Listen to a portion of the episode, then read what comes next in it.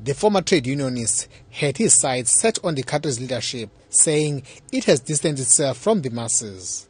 Jay Naidoo says while vandalizing property during students' fees must fall protests should be condemned. However, their demands are legitimate. He says the crisis facing the country is a result of leaders who do not listen to the people. What we need today, above all, is ethical leadership. Steady hands, honest hearts, and calm minds who can navigate us through turbulent times. Tonight, as I stand here, I have the horrible sense of a deja vu. I feel we are slipping back into the trenches of the past because we are not listening, because we have stopped listening a long time ago to our people. And when we don't listen to each other, our universities will burn. When we don't listen to each other, our country will burn and we will again be guilty of betraying the many generations that will follow us. Naidoo accused the government of forging ahead with plans to build cost nuclear power stations instead of using that money to address pressing needs of the country, such as education and essential service delivery.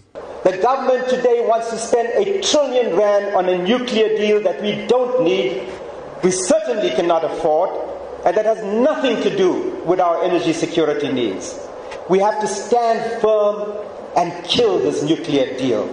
Why would we misspend public resources when there are such competing needs of our people, such as financing, free quality tertiary education, schools, clinics, toilets, water that millions of our people today are denied? Meanwhile, Gordhan, through a video clip that was played during the event, hailed the late Billy Nair as a leader who had integrity and who would not have given in to corruption. The one thing about Billy Nair, Carrington Logo, articulated and many, many, many, many other communities, is that they were totally incorrupt. Whether in a 20-year prison cell, whether in detention under the old security branch, or whether they were approached with somebody who had a bag with $600,000. Totally uncompromised. I don't know how many of them we still have around, but I know we do have. And to those who said, like my deputy minister, uh, Teresa Jonas, you can keep your bag, I want to keep my integrity. The Rivonia trialist Ahmed Kathrada was honored with the Billy Nair Humanitarian Award.